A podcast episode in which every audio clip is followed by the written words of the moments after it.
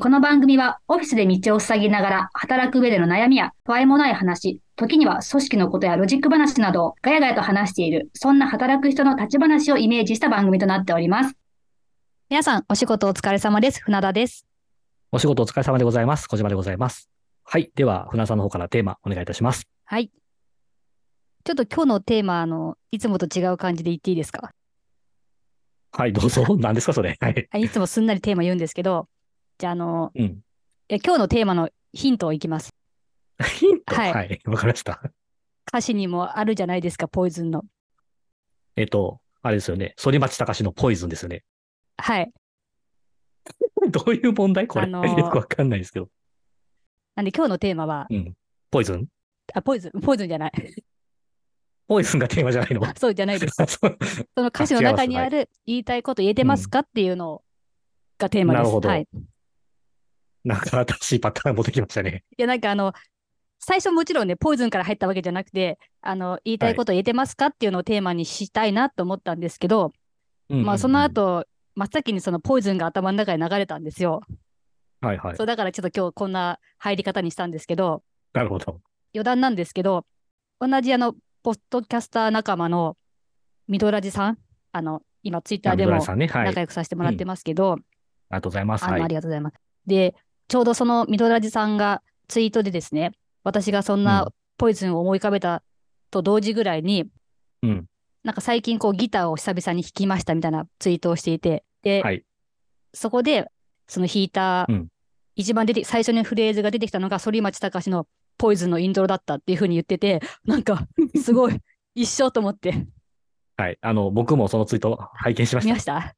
まあね、あの、ミドさんね、はいすごいあの最近、ちょっと交流交流っていうか、その収録ってね、うんあの、コラボとかはしてないですけど、はい。まあ僕のリクエストを結構紹介していただきつつ、そうですね。かなりなんかもう、お褒めいただいてるはいと僕らは思ってましたけど、ありがたいなと思って、そんなもうね、僕らなんかもう、後発組ですからねありがたいですね、本本当に。でもなんか番組のテーマもいいですよね、ミドラジさんの。なんか一日の中で一つだけ明るいニュースを届けたいをコンセプトにっていう風なのがうん。番組のコンセプトとしてあるので、なんかすごいうんいいテーマだなと思って。そうですね、なんか、プロフィールをね、以前拝見したんですけど、はい1987年生まれのサボリーマンって書いてあったんうですね。んうん。まあ、サボリーマンはちょっと、その、わかんないですけど、うん。謙虚におっしゃってるんだと思いますけど、87年生まれだからね、うん僕の、まあ、ちょうど8つ下なんですよね。はい。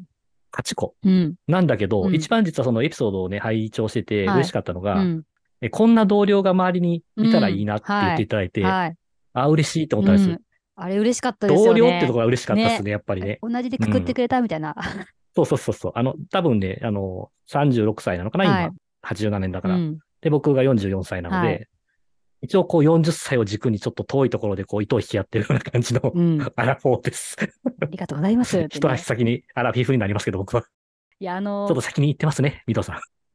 まあ、あの、別に私、年隠してるわけじゃないですけど、まあ、まあの、そこは17歳でしたっけ？いおちゃん？いおちゃん？いおはまだ17歳だからね。はい、はい。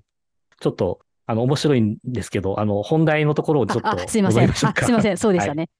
言いたいこと言いまくりましたね、今ね。あ、言いたいこと言いまくりましたけど、は皆さんはい実際ね、職場や、こう、社会の中では言いたいことは言えてますかっていうところを、はい。はい。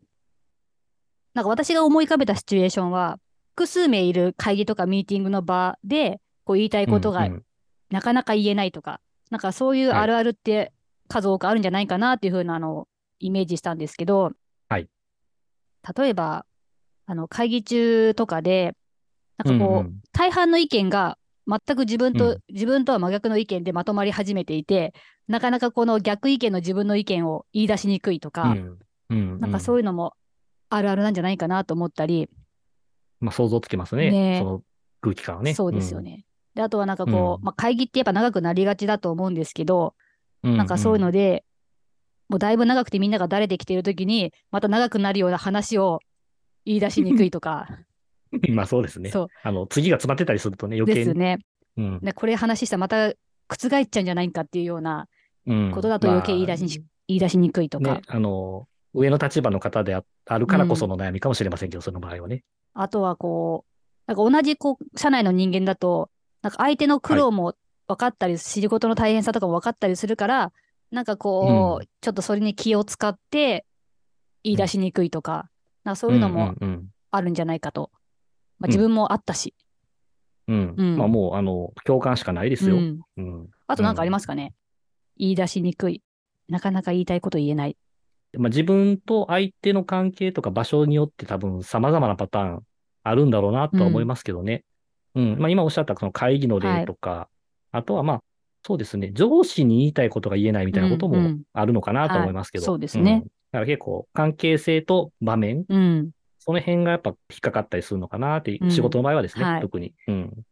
まあね、その、言いたいこと言えないみたいなことの話なんですけど、うん多分、ここに共感する方っていうのは、はい。あの、ほとんどの方なんじゃないかなと思うんですよ。んまあ僕とか、まあ船さんもそうだと思うんですけど、外部で動いているような人間っていうのは、言いたいことを言えないで我慢している間にちょっと成果が出なくなったりすることもあるから、そこに長くいないっていう前提もあるから言いたいこと言えちゃうっていうはい良さもあると思うんですけど、うんうんうんまあ、言わなきゃ進まないってこともあるので、今の経験ではちょっとあんまり当てはまらないかなと思うんですけど、うんうんわた私たちもでもね、事業会社経験当然同じ気持ちであると。はい。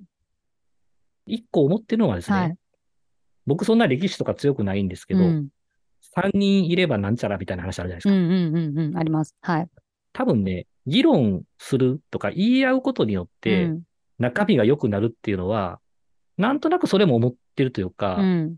なんだろう、意見を言い合って本音ぶつけ合うみたいな話って、うん基本的にはこの最終的にいい考えとか、うん意見っていうのを取り入れて良くなっていくっていうのは、多分みんな知ってるというか、うん頭では分かってんじゃないかなと思うんですよ。うんでも、言えない、うん言いたいことを言えないっていうのは、うんそこがね、言いたいこと言えないのが強い方って、僕、頭いい方だと思ってるんです。うん。ちょっと変な話しますね。はい。言いたいことを言いまくっていって、うん。めちゃくちゃになることって結構あるじゃないですか。はい。まあもう全くこの、話の筋が全く違うみたいな。それはそれとしてさ、みたいな。っ。はいはい。ていうのもあると思うんですよ。いうん言いたいこと言い放題っていうのはね、はい。まず周りがシーンとするかもしれないし、何言ってんのみたいな話になるかもしれないし、え、今まで話してきた1時間何やったのみたいな話になるかもしれないし、まあ、クレバーかというとそうじゃない部分もあるのかなって思ったりするんです。うんはい言いたいことだけ言うっていうのは。言ったことによって、なんか、僕がね、よくやっちゃってた話で、上司を怒らせるパターンなんですけど、あ、よくやっちゃってたんですか？言いててはい。僕はね、言いたいことをね、言って失敗してきた方に入るんですよね、割と。うんうん。言えないっていうよりかは言って失敗してきた方なんですけどど。、そっちパターン。上司が今大事だと思っていることと全くなんかずれてる話を言っちゃって、うん今その話関係あんのかっていう怒られ方を結構してきたんうんうんですね。まあ筋道っていうか説明も下手くそだからなんですけど、言いたいこと言えない人の方が、あの、今自分の立場とか、周りの環境、うん相手の関係性とか、相手の立場とかを考えていらっしゃるから、言いづらいんかなって思ってたりするので、僕は、あの、頭の言い方だと思ってます。なるほど。なんかあのー私は小島さんとはしたら逆で、お、出た。いいですね。はい。あのー私は完全なる平和主義者なので、なんかなるべはいはいはいくこう、ミーティングとか会議とかも、もちろん反対意見とか全然ウェルカムだし、だけど、うんあのーまあ、そういう議論がいいアイデアを生むっていうのも分かってるんですけど、なるべくこう、平和に、その会議は、なんだろう、最後はこう、前向きにみんなで一体うんに。なって終わりたいっていうのはあるんですけど、うんだ。からその言葉選びを頭の中で考えてるのが、うんなかなか言い出せないっていうのがあるんですよね。ストレートに言っちゃえばもう乱暴な言葉で言えそうだけど、でもやっぱり相手のことも尊重しつつとか、なんか今までのこの会議の流れをうん。捉えて、なんか、なんて言ったらいいんだろう、うん、なかなか言えないっていうのはありました、よく。あの、僕はそういうなんかジレンマみたいなことを踏まえて、そういうことを考えれる人が頭いいと思ってるんですよ。全然そんな、頭が足んないから言えないのかなって思ってましたけど。なんでしょうね。まあ、頭がいいっていう表現がまたちょっとなんかで、うんクレバーっていうか、そのスマートっていうかちょっとわかんないんですけど、うん要は、これを言ってもどうなるかっていうことをうん。想像してない人っていうのはやっぱ良くないと思っていて、うん。それ想像しているからこそそうやって、ここでこうやって言うには、正しく伝えるには、うん。最後前向きに終わるにはってことを考えてる間に終わっちゃうというか、どん言うタイミングがなくなるってことだと思うから、進んでいくんですよ、会議も。そこ、うん。うん。そこに気を使えるっていうことは、うん。まあ頭がいいってその勉強できるって意味合いで言ってるわけじゃなくてですね、うん。そ、そこの空気感とかを読めるっていう意味で頭がいいと思ってるんですよ。うん。だからあの、そこで言えた方がいいんだけど、はい。うん。言わん方がいい時もあるのかもしれないし、まあ。結果的に前向きになってたらいいんだとは思いますしね。ね、難しいのはね、その、顔色伺い系の話じゃないはい、ですか。はい。上司でも同僚でも、うんうんなんだろう、関係部署でもいいんですけど、言いたいこと言えない中に、やっぱ相手が大変になるかなとか、うんうん相手がすごくここで怒ったりするかなとか、追い詰めることにならないかなってことを、めっちゃうなずいてる、久しぶりに。久しぶりにすっごいうなずいちゃった。うん。はい。なんで、それって、やっぱ自分の本音を封じ込め系になるし、ね言葉選ぶほどやっぱりちょっと言うタイミングもなくなるし、だから僕はそれってコミュニケーション力があるんだとは思います。うんただ、それは封じ込めてることにもなると思うんですよ、自分を。そうですね。ううんん。もしかしたらそれが気を使ってる方向が間違ってるかもしれないので、そうですね。うんうんあの、乱暴に言う必要性はないんだけど、うんまあちょっとだけいいと。うん私の思いとしてはこういうことあるんだよねっていうのを、うん。一言かけたら、そのなんかこう自分の封じ込めてるものが解放されるのかなって気もするから、ねあんま顔色を伺いすぎるのは良くないのかなとは思いますけど、はい。うんまさに難しいですけどね。うん。その気使ってっていうのが、まあなんですか、うんまあ一番こう、まあダメなパターンというか、あんま良くないパターンだなっていうのは、やっぱす思っていて、なんか何も生まれるものがないというか、なんていうんですかね。うん。その二人の関係性もそうだし、まあ何かその会社にとってもそうだし、とか、うん。なんか何の成長もなさそうだなってのはすごく思うんで、うん、ねでもなんかね、これ言ったらなんかこう、変な、またなんか感じになっちゃうのかなとかね、やっぱよぎるじゃないですか、誰しも。やっぱね、人との関わりが大事なんで、まあうんそれをね、こう、うまくこう言えるような、なんですかね、大人になりたいですね。キャラクターもそうだし。だから、でもまあ、今、今キャラクターっておっしゃいましたけど、船田さんのキャラクター的にはなんかね、別に、バーンと私こう思うんですって言われて、あの別にそんな周りに嫌な気持ちにならん気はするんですけどね。ただ、そこに、うん。その事業会社時代だと、職位っていうのもあるじゃないですか。はい。あの、偉いっていう言葉はちょっとああうんあってかわかんないけど、命令というか、上司として伝えるみたいなとか、うん上長として伝えるような場面になってくると、そこがパワーも含まれちゃうから、うんキャラクターパワーになると、うんそれは、あの、もしかしたら迫力めちゃくちゃあるかもしれない から、そねこに気使われた感じも想像できるかなって感じうんうんうんうんしますね。だからそ、そこ、そこもあったんじゃないですかね。自分の立場も考えてたんじゃないですか。なんですかね。いや、なんかね、ここで自分たちから、そう、じゃあそうするためにはとかっていう話はね、また違うジャンルな、ジャンルの方がやる話なのかなとは思うんですけど、なんかこのね、うん立ち話的な、なんか話を、で、どうまとめましょうね。降ってきた。降ってきた。さあ、小島さ。うんんさあ、小島さん。出た。えっと、専門的なとこはちょっとあれですかね。はいあの、いろんな方にちょっとね、リクエストしておきましょうか。うんまずは。はい。心理学系に強いお方もいらっしゃいますし。あそうですね。いいらっしゃいますね。はい。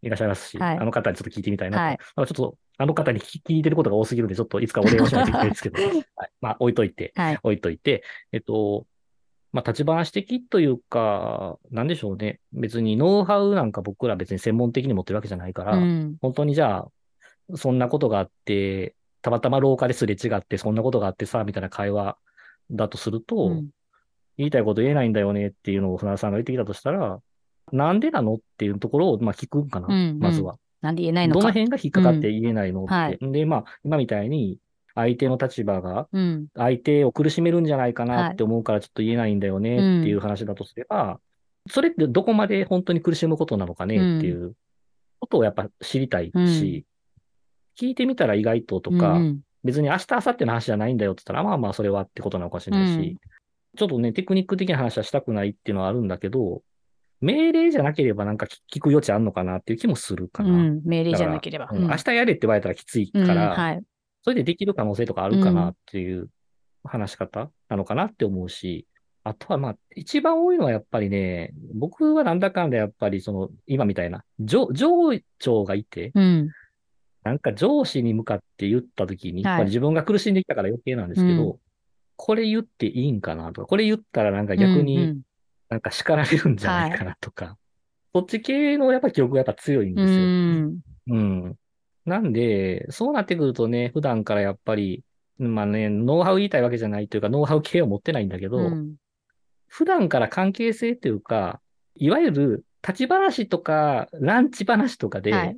相手との関係性が作れてたら、その気気を使う量が減るような気がしててですね。そうですね。うんこれって別にテクニックでも何でもなくて、ただ仲良しってだけうなんですよ。ん。うん。あの、いきなり普段は絡みがないんだけど、バーンって会議の前に出てきて、うんなんかもう、座り方もなんか、真正面に座って、は い私たちはこれをやるべきだと思ってますみたいな。うん。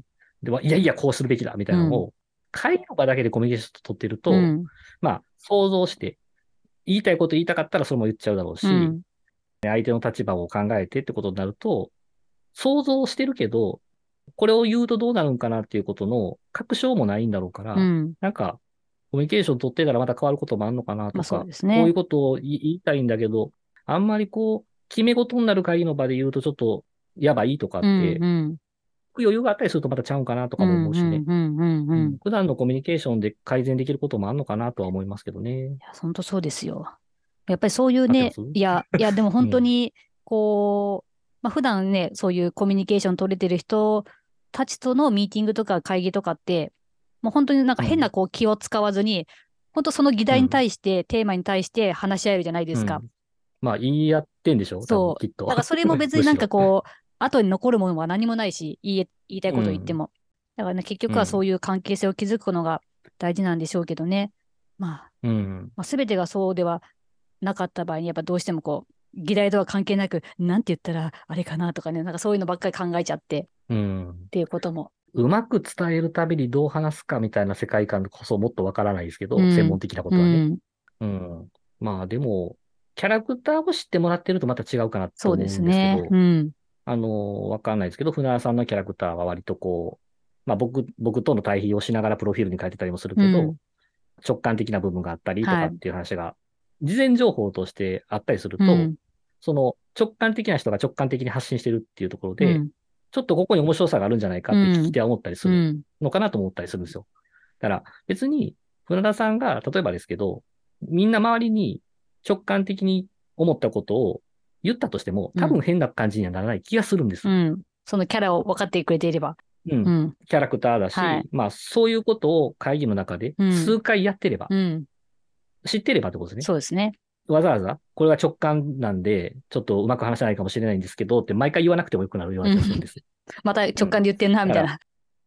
まあまあ。で、でも直感に対して、まあ例えば僕みたいな、まあ僕みたいで僕がすごくロジカルかって 本当にわかんないけど、はいあの、論理的に物事を捉えるた、ような癖がある人間が来たときに、あ、その直感なんか面白そう、うんで、自分に当てはめて論理的にというか、筋道立てて考えても確かにそれはいけるなってなったら、乗っかってくる可能性もあるから。うん。その直感をうまくこう説明してくれてね、小島さんみたいな。まあ わかんないけどね。そそのプレッシャーはあれだけど。はいでも、あの、筋道立てて説明してっているのを、うん。まあ僕なんかは逆にこう、なんか、いちいちこう、なんだろう、うんちくっぽくというか、うん。まあ、ありくどく話すっていうキャラクターで多分認知されてるとしたら、まあ、なんか、多分初めに結論っぽいことをなんか言って、なんかそれの根拠はこんなことでどうのこうのみたいなの言うけど、まあ小島さんがそうやって言うんだったら、うんもう長なるから、うん。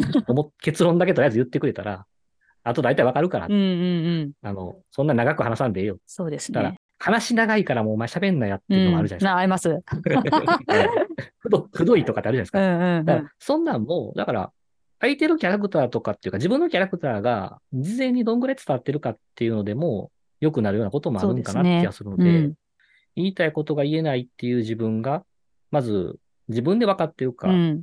自分で分かってるんやとしたら、こんなキャラクターなんだってことをみんなに分かってもらえてるのか。そうですねうん。だからテクニックを磨くのもいいと思うんですよ。うんその、船田さんが例えば論理的に喋るでもいいし、うん僕がなんかとりあえず自信ないけど、とりあえず直感で思ったことを言ってもいいと思うんですけど、うんうんうん。でも多分戸惑うんですよ、お互い。はい今は。キャラじゃないから。まあキャラじゃないから。っていうか、あの、そこにね、筋道が通ったら、お、すげえ勉強したんだなって思いますけど、うん普通にね。うん。でも別に、そこの技術を磨くよりかは、なんか、自分というものを周りに伝えていくみたいなことでもいいのかなって気もしますけどね。うん。言いたいこと言えてますかっていう風に始まったこの回でございますが、ポイズン。ちょっともうね、ですいませんね。小島さんがすごく真面目に話してくれてるけど、言いたいこと言える、言えてるかを言うざ言うたんびに、すいません。ポイズン流れてます。はい。だから、まあ言いたいことを、まあ、言えてるかという 流れちゃうから話はい。でいくと、はい。まあ、言えてない人ってほとんどだと思いますよ、うんやっぱり。それはでもみんな、周りに気を使えるようう。なん心というか、そういう思いやりみたいなのがあるからだと思うので、うんでも、議論した方が良くなるっていうことも知っている。はい。であれば、議論しやすくなるように、お互いのことを知り合うっていうのが、なんか、うん。もし同じ会社で働いてるんだったら、そっちの方がいいかな、なんてことは思いますかね。本当にそうです。んみんなでねそんな、感じが僕の、はい。同じ目標に向かってる同士ですからね、会社は。そうそうそう。うんだから、うん。なんかね、あんまり会議が長くなりそうだから今ここで話すのはやめとこうってうん思うんだとしたら、うんおそらくその前の人たちが長いだけなんで。い ああ、なるほど。や、そりゃそうじゃないですか。そうも取れる。うん自分が話す時間がなかったか、うん行かずにこうずっとこう考えてて考えてて、終了時間に近づいちゃってもう残り3分だからやめとこうってことだと思うんで、そうだとすると、その会を仕切ってる人がもっと意見引き出すようにしたらあかんと思うし、あの、仕切ってる人からするとね、後から言われても困りますって話もあるから、そうなんでですよね。何か、何がこれって自分が言いたいこと言えてない原因なのかなっていうのを、特定っていうか、これだ、これかなって思えればう、ん。糸口になるのかな、うんテクニックとかはちょっと僕は語らないですけど、うん。あの、やれることはそんなことやと思いますよ。そうですね。はい。テクニック講座はどなたかに。ポイズン。いや えっとね、まとめっていうか終わり、そろそろもう時間来てるんではい。終わりたいんですけど、船田さんにちょっと振るんですが、はい。言いたいことも言えないと言った後に、はい。反町さんは結局どうしたんでしたっけ？ポイズン。じゃなくて？いや、その後、ですよ。ポイズンでしょ？で、その後どうしたんでしたっけ、どうしたんでしたっけ？そうやって世の中に対してちょっとこう、憂いをね、伝えて、はい？どうなったんでしたっけ？何のこれ質問？どうなったんでしたっけ？いやいや。あの歌詞ってどううやってしたっけ？歌詞、ちょっとすみません。歌詞はそこしか知らないです。あら。まあでもそういう人多いですよねう。ん。何？ポイズンの歌詞でも、ミドラジさんは曲もいいし、歌詞もいいって。作詞は反町隆史さんですからね、これ。やっぱり反町さんなんて結構パワーすごい感じる歌詞になってますけど、うんうんまあ僕らというかね、普通に考えれば少しずつ段階的にうん。成功していったっていう経験があれば、うん。こういう時だったらこういう喋り方でいいとか、そうですね。時間なくてもうん1分で話せばいい。うん1分だけちょっとくださいはいって言って話せば聞いてくれるとか。もう結局、ポイズンが全てですっていうことでいいんじゃないでしょうか。これは問題回ですね。非常に楽しみです。はい。どうなる僕は大好きな回ですけど、はいいや、いいんじゃないでしょうか。たまには。はい。では、ここまでお聞きいただきましてありがとうございました。ありがとうございました。